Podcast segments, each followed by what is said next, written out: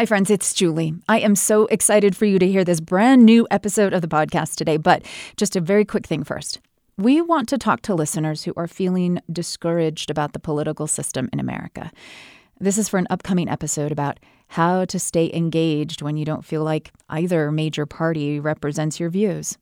I'm actually one of those voters, so this episode is for me as much as anyone. And I would love to hear how you feel, even if you don't have the answers either. Send an email to topofmind at byu.edu. Okay, now for this week's episode. I remember going to a Cannon family reunion as a child. My mother was a Cannon. Um, they handed out t shirts and sweatshirts at this Cannon family reunion that had a picture on there of our ancestor, George Q. Cannon. This is Christopher Jones. His ancestor is something of a legend in the Church of Jesus Christ of Latter day Saints. George Q. Cannon was a top church official and influential politician in the 1800s at a time when Congress outlawed polygamy. There's a famous photo of him and other Latter day Saint inmates who were imprisoned in a territorial prison for practicing polygamy. This is the picture on those family reunion sweatshirts he was talking about. So this is him in his prison stripes, smiling with five or six other Latter-day Saints, and I think the sweatshirt said "Cannon Pride" or something like that, right? And it was a little bit tongue-in-cheek, but hmm. also very much like this badge of pride that we were supposed to wear. That this is who our ancestors were. They had fought for what they believed in. I grew up in suburban Dallas, Texas. I was one of few Latter day Saints in my high school. And there was a certain amount of uh, good natured ribbing that would go on, hmm. uh, teasing me about my faith, about my beliefs. And I sort of wore it as a badge of pride to stand up for my faith, to, to speak out about what we believed, what we didn't believe, clarifying that we were no longer polygamous in spite of my family pride in uh, George Q. Cannon's imprisonment. But family stories are rarely so simple. When Christopher Jones was doing his PhD in early American history, his pride in the Cannon family line got complicated who'd been assigned to look at this new website that had been released not too many years previously called the Transatlantic Slave Trade Database. A memory popped into my head from my childhood of my mother telling me about one another one of our Cannon ancestors, uh, George Q. Cannon's grandfather, also named George Cannon, almost in kind of hushed tones, clearly with a little bit of embarrassment. Uh, that this man, known within the family as Captain George Cannon, was a great sailor who also had captained multiple transatlantic slave trading uh, uh, voyages. So I went to search by captain name. I typed in Cannon, Common George, and uh, sure enough, up popped three transatlantic slaving, slave trading voyages that he had captained. I don't know if I uh, sort of audibly gasped, but internally, certainly so. And I was sort of embarrassed enough uh, by this realization to not be like, hey, look at this. This is my ancestor. So I just kind of kept it quiet. I mean, I had African American uh, students in that classroom with me, right? Um, the last thing I wanted to do was out myself or my ancestors as their ancestors enslavers, right? Or the those who were responsible for their enslavement. So it was sort of this horrifying realization, and I didn't quite know what to do with it at that point. Huh, I didn't realize that. That's that. an interesting question. You know, I've never heard of it from that So let's talk about that. Let's talk oh, no, about I think you need to come over, stand in my shoes. Agree to disagree. This is Top of Mind. I'm Julie Rose. Today on the show, we're looking at the complicated power of family history. Some of us feel compelled to research our ancestors, while others couldn't care less. But with the recent boom in DNA testing and countless television shows asking the question, Who do you think you are? More and more people are digging into their roots. And what then? How do the stories of our past shape our present? How do we reconcile the imperfections of our ancestors with the stories of our family heroes? What responsibility do we have toward our ancestors' actions, good or bad? Christopher Jones was asking all those questions when he discovered the slave ship records of his ancestor on slavevoyages.org. I searched by captain, I typed in Cannon here, and it pulls up this 1798 voyage from Liverpool to Bonny, that's a port in West Africa, to Kingston, Jamaica in 1798 that delivered 414 enslaved individuals there. Captain Cannon would end up transporting more than a thousand enslaved individuals to the Caribbean from Africa during the span of about five years. As Christopher Jones kept digging into this history, he learned that Captain Cannon, his ancestor, had kept a meticulous log of his voyages. Jones has one scanned on his iPad. So we start with uh, just this marbled cover page, pretty typical of a late 18th century book. He takes meticulous account of latitude and longitude daily. He talks about what's happening. I'll show you a page here, um, hour by hour. Um, in some instances, the direction they're traveling, uh, and then some remarks here. This is think? his handwriting here. Yes. Wow. He begins remarking on some of the enslaved individuals, although just in passing. So here he notes several slaves complaining of dangerous ILL, which is an abbreviation for illness. So, hmm. several slaves complaining of dangerous illness. The next day, he writes um, the two before mentioned slaves, something better. So, he notes he's remarking on their health. And this is vitally important to him as a captain of a slave ship because he needs to keep alive and in relatively good health as many of these enslaved individuals as he can so he can maximize his and the ship owner's profits when he sells the enslaved individuals. Yeah. Are, are the are the enslaved individuals named? They are not named. These are chattel. These are things to be purchased and sold.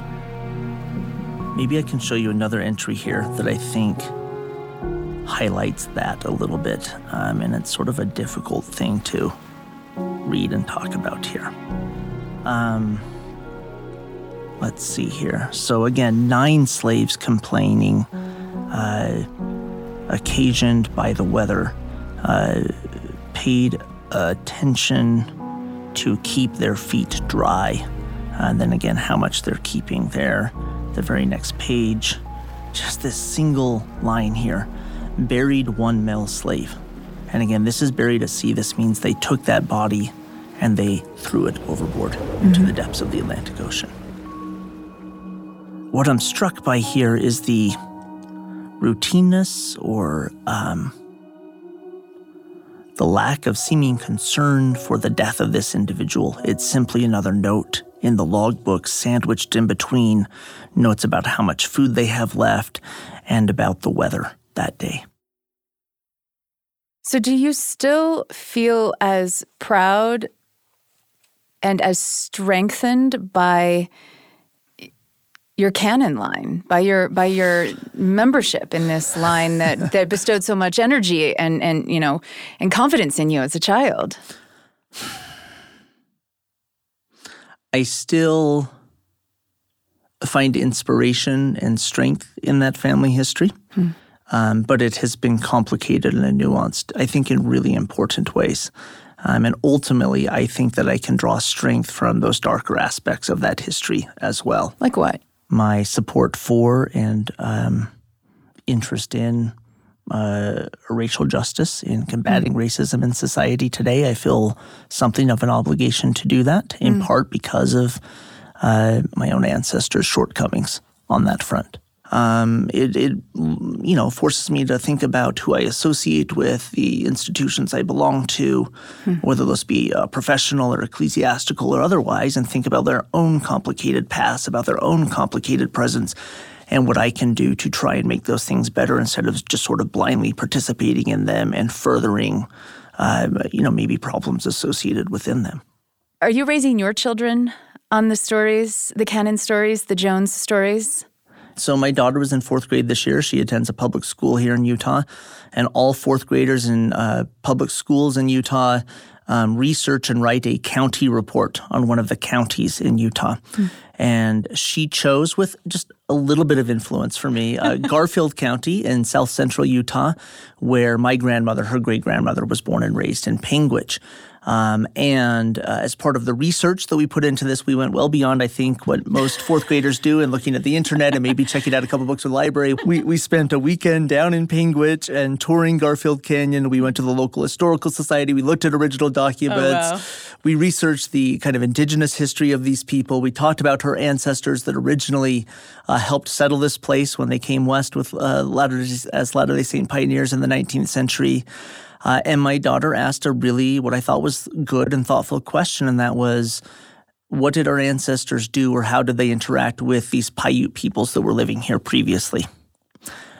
And it kind of stopped me in my tracks a little bit, but it provided another opportunity for me to talk to her about this. And I said, I don't know about the specifics of our family line, but here's what we know about Latter day Saints relationships with uh, Utah's indigenous peoples when they came. And I shared examples of uh, some of the more harmonious interaction between those two broad groups of people uh, and some of the less harmonious, more violent interactions, right? The displacement that occurred.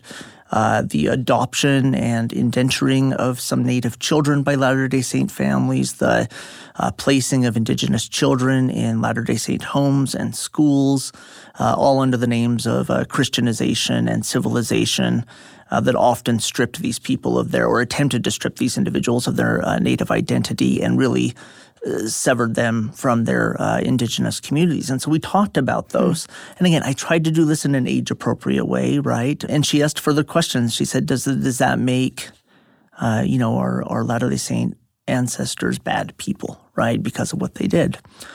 And I said, I don't know if it makes them bad people or not. Um, but I don't think that we need to shy away from uh, criticizing and, if need be, condemning their actions, of recognizing where they were wrong.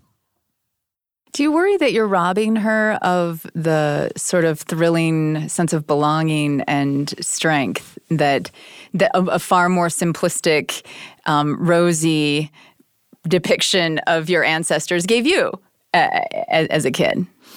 I, I don't think so. I think it's just as important for them to understand that um, these sort of complexities, these sort of difficulties, these sort of societal struggles have always been with us, and that our own family members, our own ancestors, uh, participated in various ways uh, and on various sides in those conflicts. Christopher Jones is now a professor at Brigham Young University.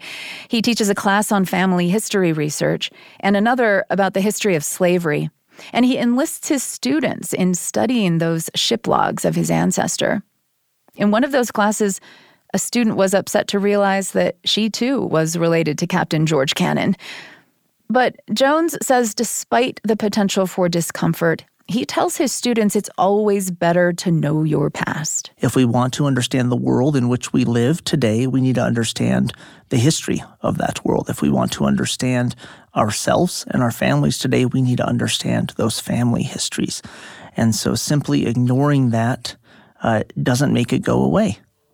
Uh, and I'm convinced that being a historian and being a family historian and doing that work and delving into those uh, more difficult aspects of our past uh, can make us more empathetic people in the mm society, can make us more tolerant, can make us more uh, committed to justice uh, for all, can make us better husbands and wives and children and fathers and mothers, uh, can make us better friends, can make us better neighbors, and can make us better colleagues. Uh, and hopefully, uh, can leave our children with a better legacy and a, a better world to live in as well. Why, why do you think it would um, make us more empathetic and, and better all of those things rather than drive further divisions along racial lines? Like, do you see that in your classes? I mean, because you could also see kind of an us and them, and like the, you know, the enslavers and the enslaved and sort of like look yeah, at all this absolutely. ugly awfulness like it you know there is still a lot of racism and, and discrimination and strife in our modern society how does yeah. this actually bridge rather than inflame because nobody's ancestors were purely good or purely bad hmm. nobody's ancestors were purely oppressors or purely oppressed right um, in my slavery and the slave trade class, we talk obviously not only about white American enslavers and European slave traders, but also Africans who bought and sold fellow Africans to European slave traders who actively participated in the slave trade, right? And so there's African Americans in the United States today who have enslaved ancestors, and those same individuals might also have ancestors that sold other ancestors, that sold other Africans into slavery, that forcefully captured them, right? Um, I have Latter day Saint pioneer ancestors who were persecuted and driven from their homes. And those same Latter day Saint ancestors persecuted and drove indigenous people from their homes. They did both of those things. Um, I would like to think that I'm a good person that is trying to make the world better. I'm also surely complicit in all sorts of bad things that my grandchildren, great grandchildren, will notice about me that I'm either unaware of or that I'm not committed enough to eradicating at this point in my life. None of us are purely good or purely bad. And none of our ancestors were. This is the human experience. Christopher Jones is a history professor at Brigham Young University. His urge to learn about his past is both professional and personal. But what drives the desire to know where we come from for the rest of us? Evolutionary scientists suggest it may be wired in our DNA to seek our kin as a survival tactic. And there are countless stories of adopted children feeling compelled to find their biological relatives, feeling like something fundamental is missing in their understanding of themselves. Which makes the next story we're about to hear all the more interesting. I had a relatively idyllic childhood. And, you know, I was as well loved by my adoptive parents as I believe they could have uh, loved any natural child of their own. And I just felt no need to go look any further than that. And then at the age of 69, Edward DeGangi changed his mind. And finding his biological roots gave him meaning he didn't even know he was missing. I'm Julie Rose. This is Top of Mind.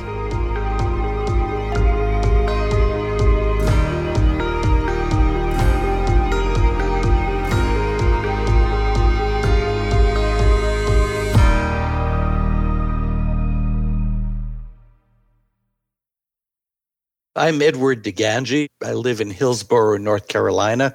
I'm 74 years old. And back in 2017, as I approached my 69th birthday, I began a search for the woman who had placed me for adoption at the time of my birth. So, DeGangi was not one of those adopted children who hungered to know his biological parents. The interesting thing is that I have no recollection whatsoever of my adoptive parents ever telling me I was adopted. Sometime, probably before my 10th birthday, I was going through a fireproof box that that my adoptive parents kept all their important documents in and they were out for the day and I think some kids decided they were going to go through the liquor cabinet. I decided I would go through the metal box. and there was a folder in it and I pulled out an envelope that had my mother's name on it and when I pulled the documents out, one was a, a birth certificate from New York City that read Certificate of Birth by Adoption. It listed the child as baby Norowski. And then the second document I pulled out was the adoption decree that, that placed me in the in the arms of my adoptive parents. And that decree had my parents' signatures on it, the name of their attorney, and the signature of a woman whose name I did not recognize, Genevieve Narowski Mm. And that woman turned out to be my birth mother. It would be 60 years before he would think about that name again. I never brought it up with my parents. I I took the approach I believe that if my parents were weren't talking about it, then this is something I wasn't supposed to talk about either. Plus, he says he had a good life as the only child of adoptive parents who couldn't have kids and wanted him desperately.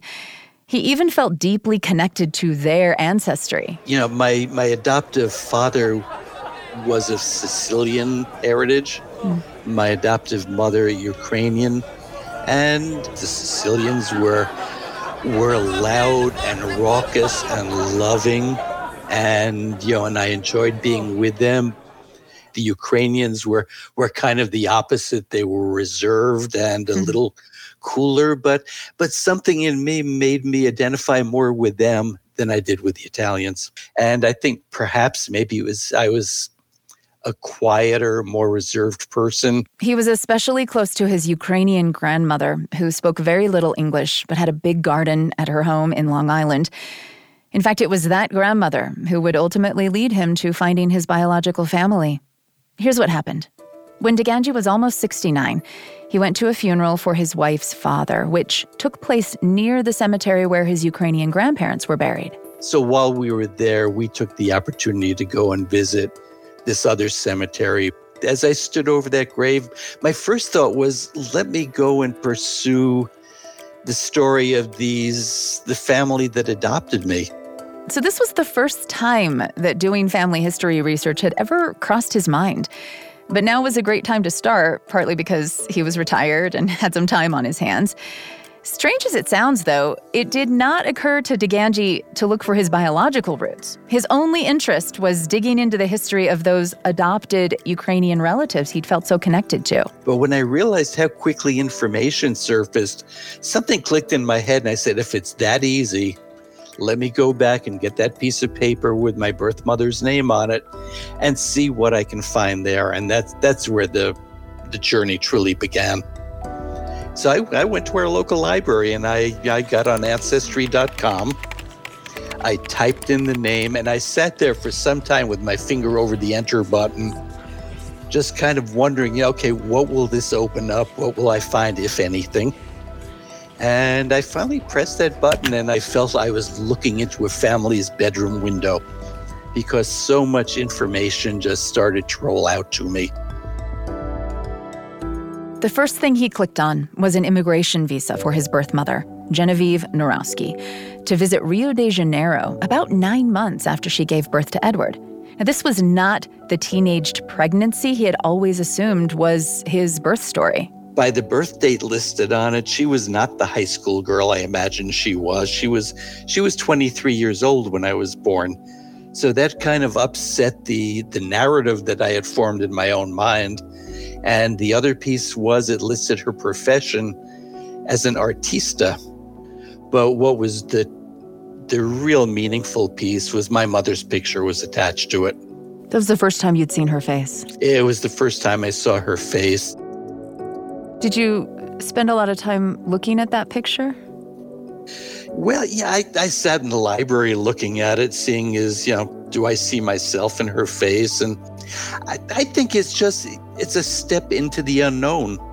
I had spent 69 years knowing who my parents were, and I always identified my my adoptive parents as my parents, knowing who my family was, identifying their families as my family. And all of a sudden this opened a door to to to something that was totally unknown to me. Mm. And I I pressed that button and couldn't get enough at that point. Mm, really? So at that point, it was like. Oh, I was hooked. so were you spending a lot of time doing it at that point then, trying to research her story? I spent a lot of time at the library. DeGangi discovered his mother had been a professional ice skater. My mother left New York City at the age of 17 and traveled across the United States alone by train to join an ice skating troupe in Vancouver, British Columbia. By the time she was 23, she made her way from the ensemble cast to marquee performer with the Ice Follies, which spent every summer in San Francisco. This was a, a major production with, with upwards of 70 ice skaters. And there were production numbers, typically each number centered around one or two or sometimes four performers who were the focus of that performance. And my mother was one of those performers, uh, along with a with a, a partner who she was recruited with, and they were what was called adagio skaters. They were very much acrobatic skaters, lifts and spins and throws I ultimately met my mother's roommate from that period in time, and she just shook her head. She said, I never knew that your mother was pregnant. I can't believe she did those things while she had you in her. DeGangi found evidence that his mother had a summer fling with a man in San Francisco who likely never knew she was pregnant. She hid it and left the Ice Follies to give birth secretly in New York and place him for adoption before returning to the rink. The discoveries didn't stop there. By the time DeGangi began his search, both his biological parents had died. But through DNA testing, he learned he had half siblings. He was not an only child. I'm the big brother, which came quite unexpectedly to me. You know, this journey was so filled with coincidences and and positive discoveries that it was sort of the thought of this it cannot be this simple. Do you think that your life would have been better had you been raised by either one of your birth parents? I could tell you that my paternal half brother in that first day's conversation said, I don't know who your adoptive parents were, but I can tell you, you did better being raised by them than if you had been raised by my father. Part of DeGangi does wish he'd started this research early enough to actually meet his biological parents. On my birth mother's side, I my regret is solely that I did not have the opportunity to tell her that yeah, I was grateful for what she had done and I would like to have given her the peace of mind that you know that what she had done was a good thing and and had a positive outcome. Hmm. Almost to thank her. Yeah, absolutely. I would have that would have been first words out of my mouth. What difference has it made? This research that you were able to do, these answers you were able to get. Well, I think it's it's brought a sense of completion where I didn't know I was incomplete, if that makes sense. Mm you know, there was always that curiosity about okay, who would give away the good kid? Yeah. And and now I know, and now I know what the circumstances were. And you know how he always felt closer to his adopted mother's side of the family, the grandmother from Ukraine with the big garden? Well, guess where DeGangi's biological mother's family is from? Those people were basically peasant farmers from Ukraine or or southeastern Poland who came here in the 1880s and right outside of New York City established a farm. You know, that was the first th- thing that struck me. It was almost, I knew it. But those people, by and large, are unknown. When I've met my maternal first cousins, I've said, What can you tell me about that side of the family? And basically, they shrugged their head and said, Don't know a thing hmm. don't have a clue. And it was a very large family, which has basically basically evaporated.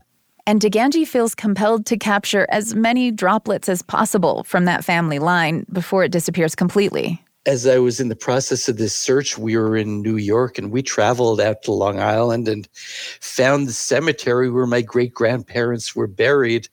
And I could tell you incontrovertibly that nobody had been there in years and years and years, and they were forgotten.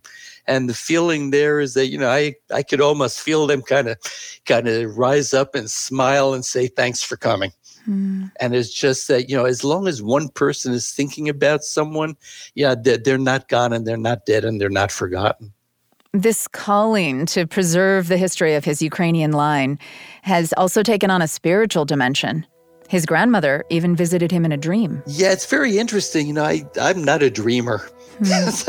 but DeGangi had recently been speaking with some cousins about this grandmother. And there was a comment made by one of my cousins at one point that his, our grandmother was a very dour person you know, I, I, said, well, do you know why she was so dour? No, you know, she she had it good to be off that farm. And I said, did anything ever happen there?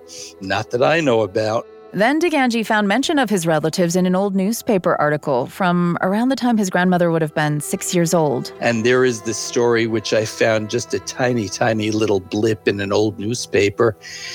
It appears that, you know, the mother was doing some work in the yard and had a tub of water boiling, and the infant fell into that tub. Oh. And, you know, and and and died as a result of that. And I think that that scarred her older sister who had been put in charge of watching her.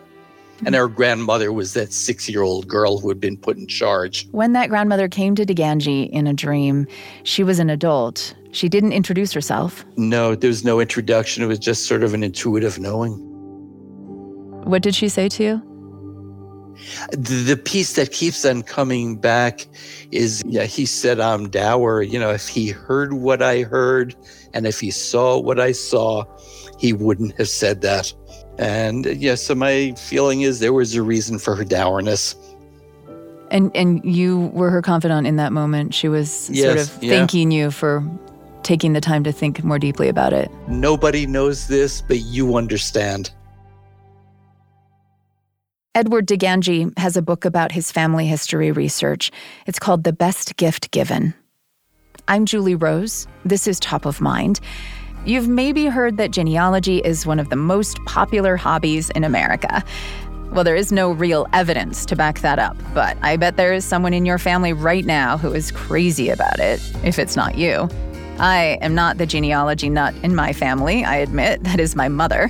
But I have spit in one of those DNA test tubes. Almost a quarter of Americans have. There's more and more of us completely obsessed with genealogy right now in America, more than at any other time, I think. Why is that? Let's find out.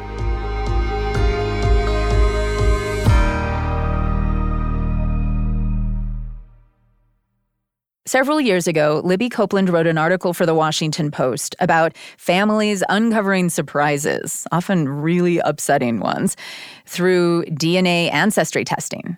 And then so many readers reached out with their own stories that Copeland decided to write a whole book. It's called The Lost Family. You know, I think a lot of folks are trying to define who they are and sort of where they are on this earth and in this place and time, right? And a lot of us, particularly in America, um, feel some sense of displacement. If you grow up in a particular, you know, European country in a fairly, say, homogeneous region where your people go back many generations, you're not just like necessarily so curious about who you are and where you come from because you come from there right? Like you might be really hmm. quite steeped in in your community and the history of your community. Whereas you look at modern america and how sort of much we travel around and how apart we are from our roots right? Um, not just roots on the other side of the ocean in terms of your ancestors but also maybe you grew up in a small town in ohio and then you moved to la so part of this is this these sort of American story, right? The fact that most of us who live in the United States come from someplace else. And many of us, our people came over at points in time when the name of the game in the United States was assimilation shedding a lot of the old country ways, foods, um, you know, the accents, right? the um, the stories, maybe even the religion, uh, eventually over time. And a lot of Americans don't actually know where they come from. That was one of the things that surprised me was how many Americans don't know, say, where their grandparents or great grandparents came from, emigrated from, which is kind of amazing. While it's popular to research and talk about your ancestors right now, Copeland says that was not always the case in America. In the early days of you know the the, the new republic um, there was very much an anti genealogical impulse because it was associated with europe and it was associated with you know this kind of obsession with aristocracy so what you're saying is that the only people who would be obsessed with their genealogy were people who were doing it because they wanted to claim some sort of higher social rank like I am, you know, descended from the earl of whatever and therefore I am important right. in this society. And so that felt Right. That felt icky, I guess, to a lot of Americans. Yeah. Totally. And if they couldn't prove it, they made it up. Mm.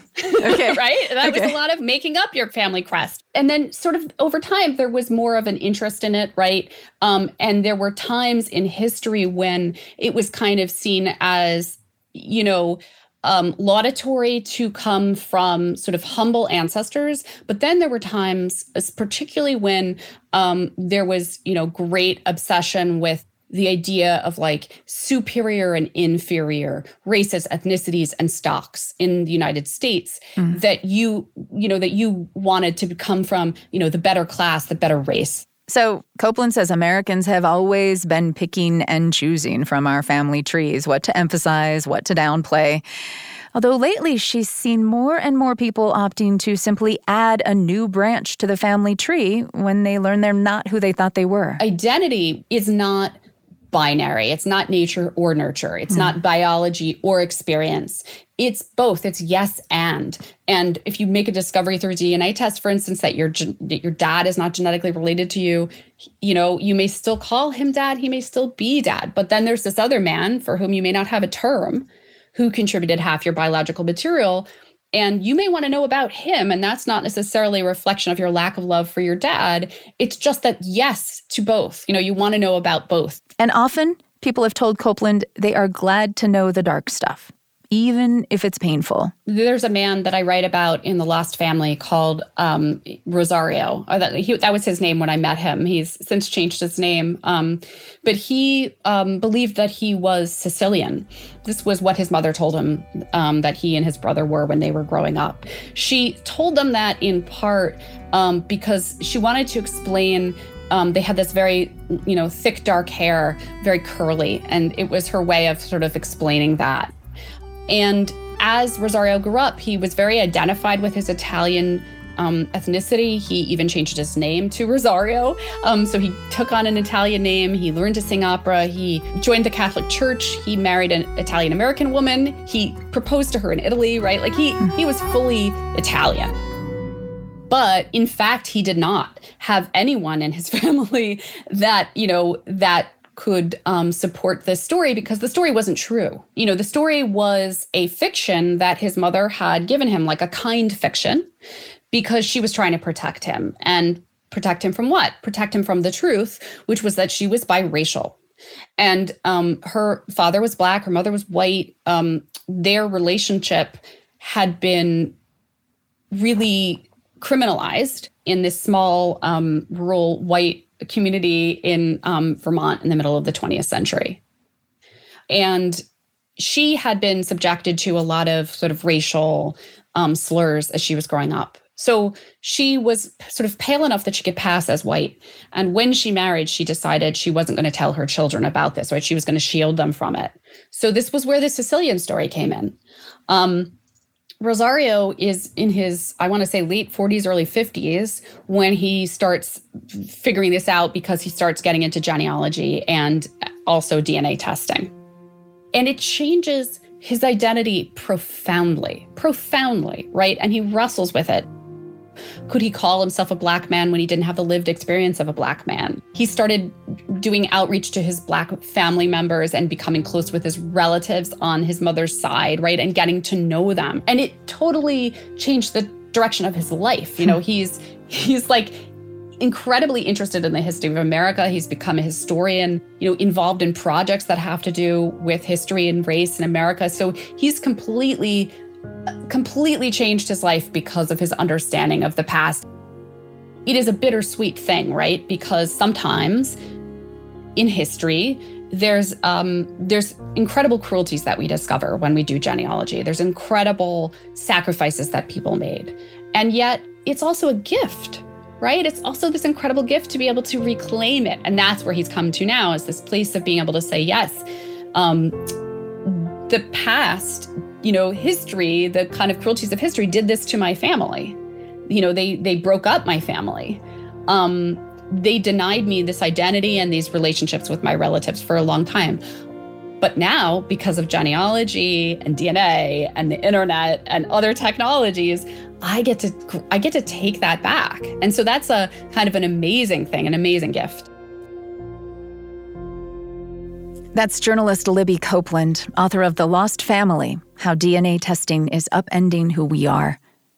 Rosario's story reflects an aspect of family history research that is unfortunately common for African Americans. Trauma is often embedded in ancestral discoveries. And there are practical barriers to getting beyond several generations on the family tree. It's sometimes called the brick wall, Here's genealogist Gaynell Brady. I live in New Orleans, and my family has lived in Louisiana uh, around around 300 years that I know of. For the most part, I come from um, formerly enslaved people. So, what happens um, because of the way that the census was taken back then, enslaved people, depending on the plantation, you are not going to find a first and a last name. Um, it wasn't until 1870 that African Americans started to be, you know, documented first and last name, male and female and age. When you get to the 1870 census, a lot of people consider that as the, you know, like the brick wall census. So, one of the things that African Americans have to do to um, tackle the brick wall of you know genealogy is we have to not only research our family history, but research the history of those who we may assume is uh, was the last um, enslaver. And so, in me doing that, the particular um, part of Louisiana where my family was from, I actually found a, a will um, of the family, seeing um, your your great your your fourth and fifth great grandmother's names on a will document with a dollar sign next to them. Um, I cried. I really did. You're excited to see their names on that list because you found them and you have that piece of them again. But you're also like extremely sad, also sometimes sick into the stomach to see a dollar sign attached to a human being.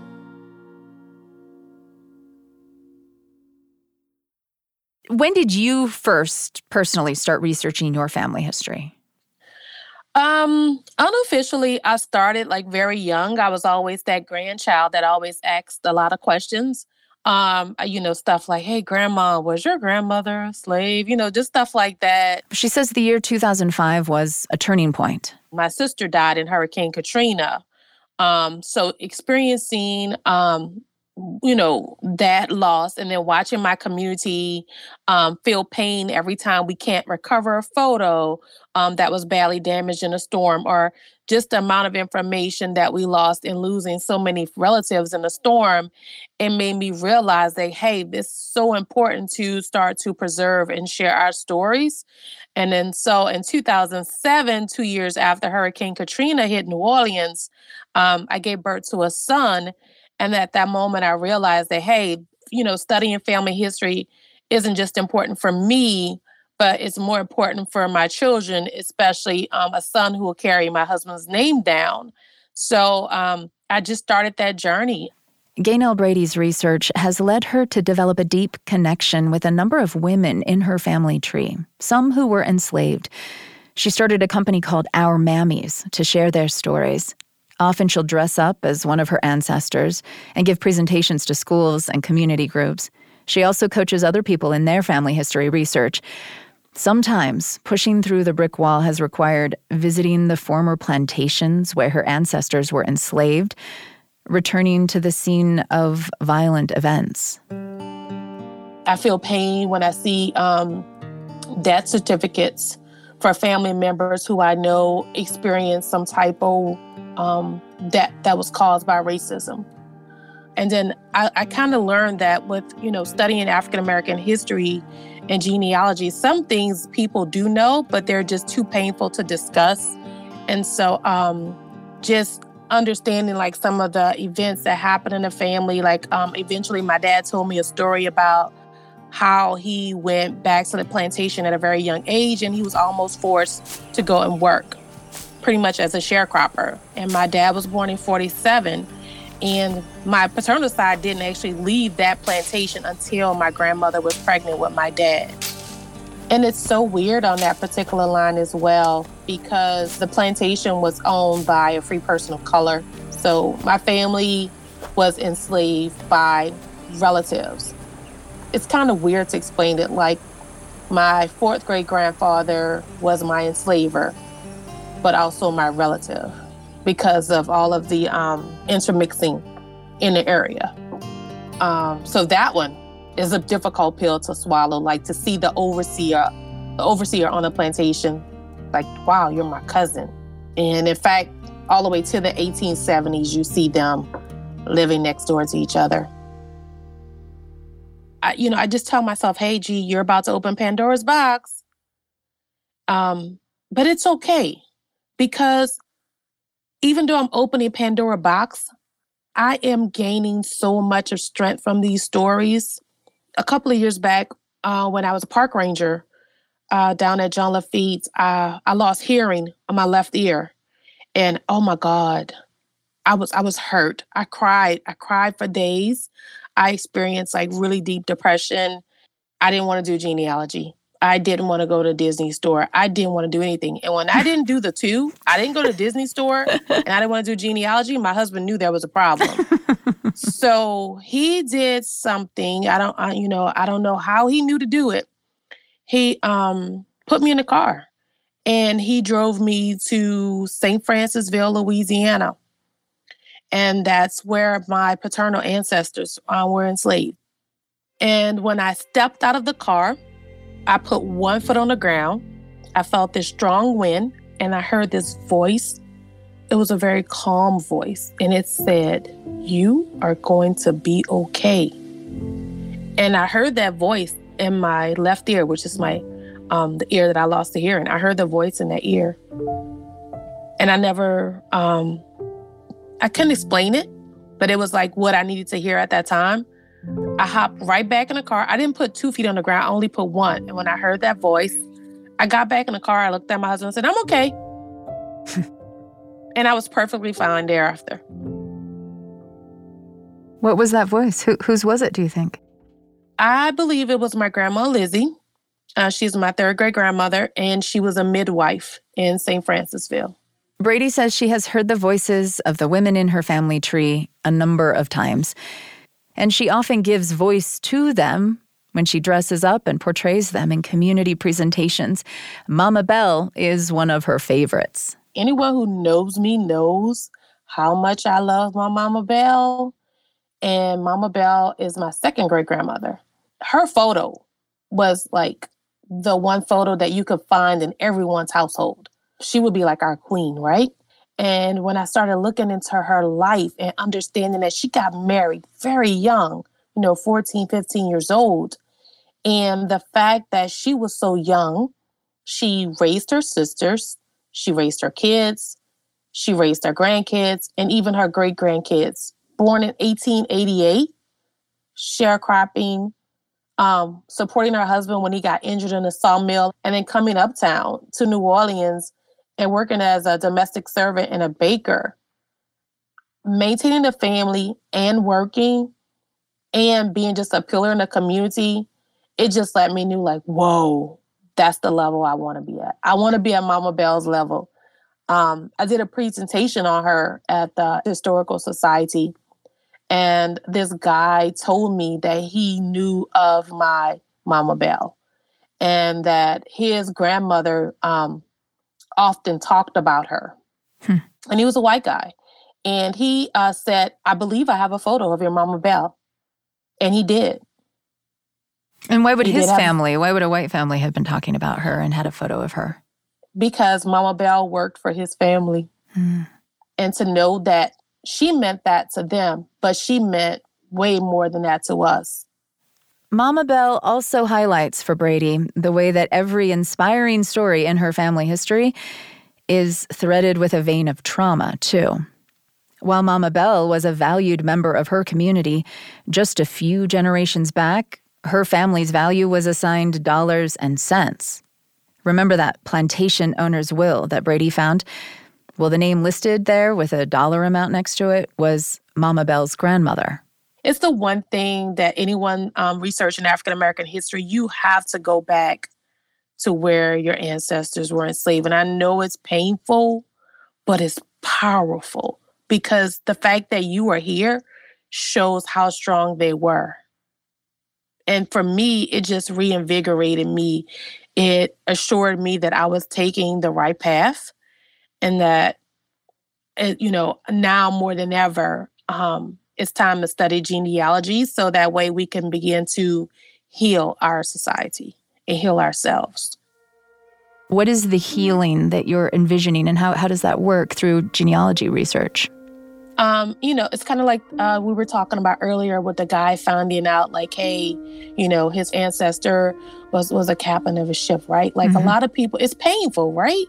Like, and a lot of people just feel like the the shame of their ancestors. Start that healing process. Share it. Make it public. Make your grounds accessible. I run into that a lot too, where a lot of the cemeteries are on um, plantations and some people are having a difficult time accessing those cemeteries. Hmm. One of the ways you can start that healing process is by making it accessible, sharing the information, sharing the knowledge, sharing whatever you have, photographs, um, any of that, stories, anything that you know, just share it, even if you don't want to do it in a very public way because you feel that shame. Donate it to a university and and work with historical organizations and when people talk to you about the pains that you know their families feel acknowledge that and and begin a dialogue so that people can begin to heal and begin to understand and um, have a mutual understanding of what it looks like for me to see my relative's name on a will and what it feels like for you to see your ancestor's name as the person who sold them. So hmm. I think we need more of those facilitated circles to begin that healing process.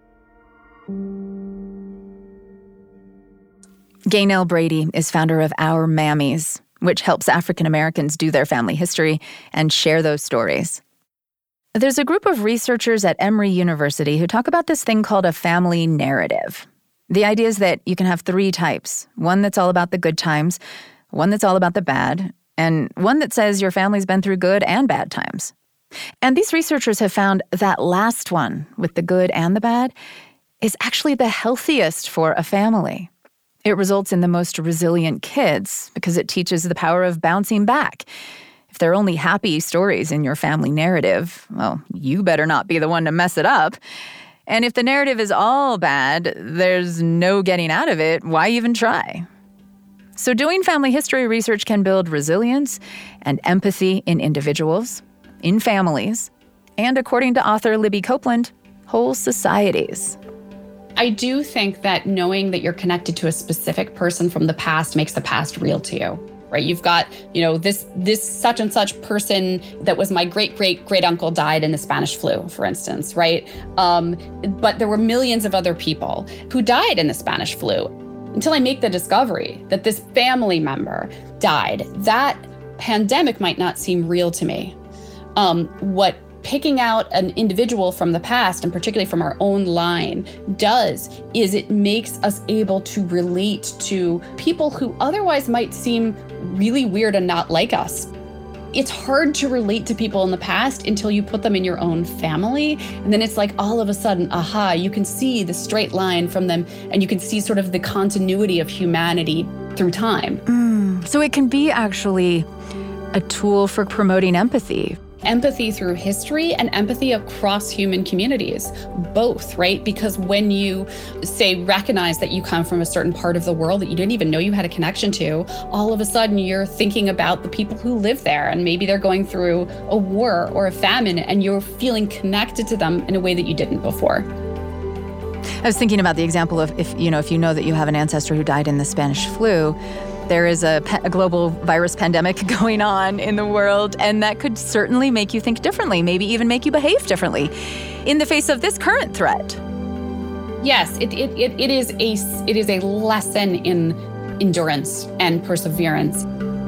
It is a means of looking at the past and saying, I have been through this before, I am connected to those people, I can do it again. Top of Mind is a production of BYU Radio. Today's episode was produced by Elizabeth Miller, Ciara Hewlett, and Cole Cummings, with help from me. We had music and sound design by Jacob Molaski, Christian Makatel, and the post production team at BYU Broadcasting. And if you haven't already, would you take a moment to leave a rating or give us a review on the podcast app where you listen to Top of Mind? That'll help other people find us and feel the power of thinking again. I'm Julie Rose. We'll talk soon.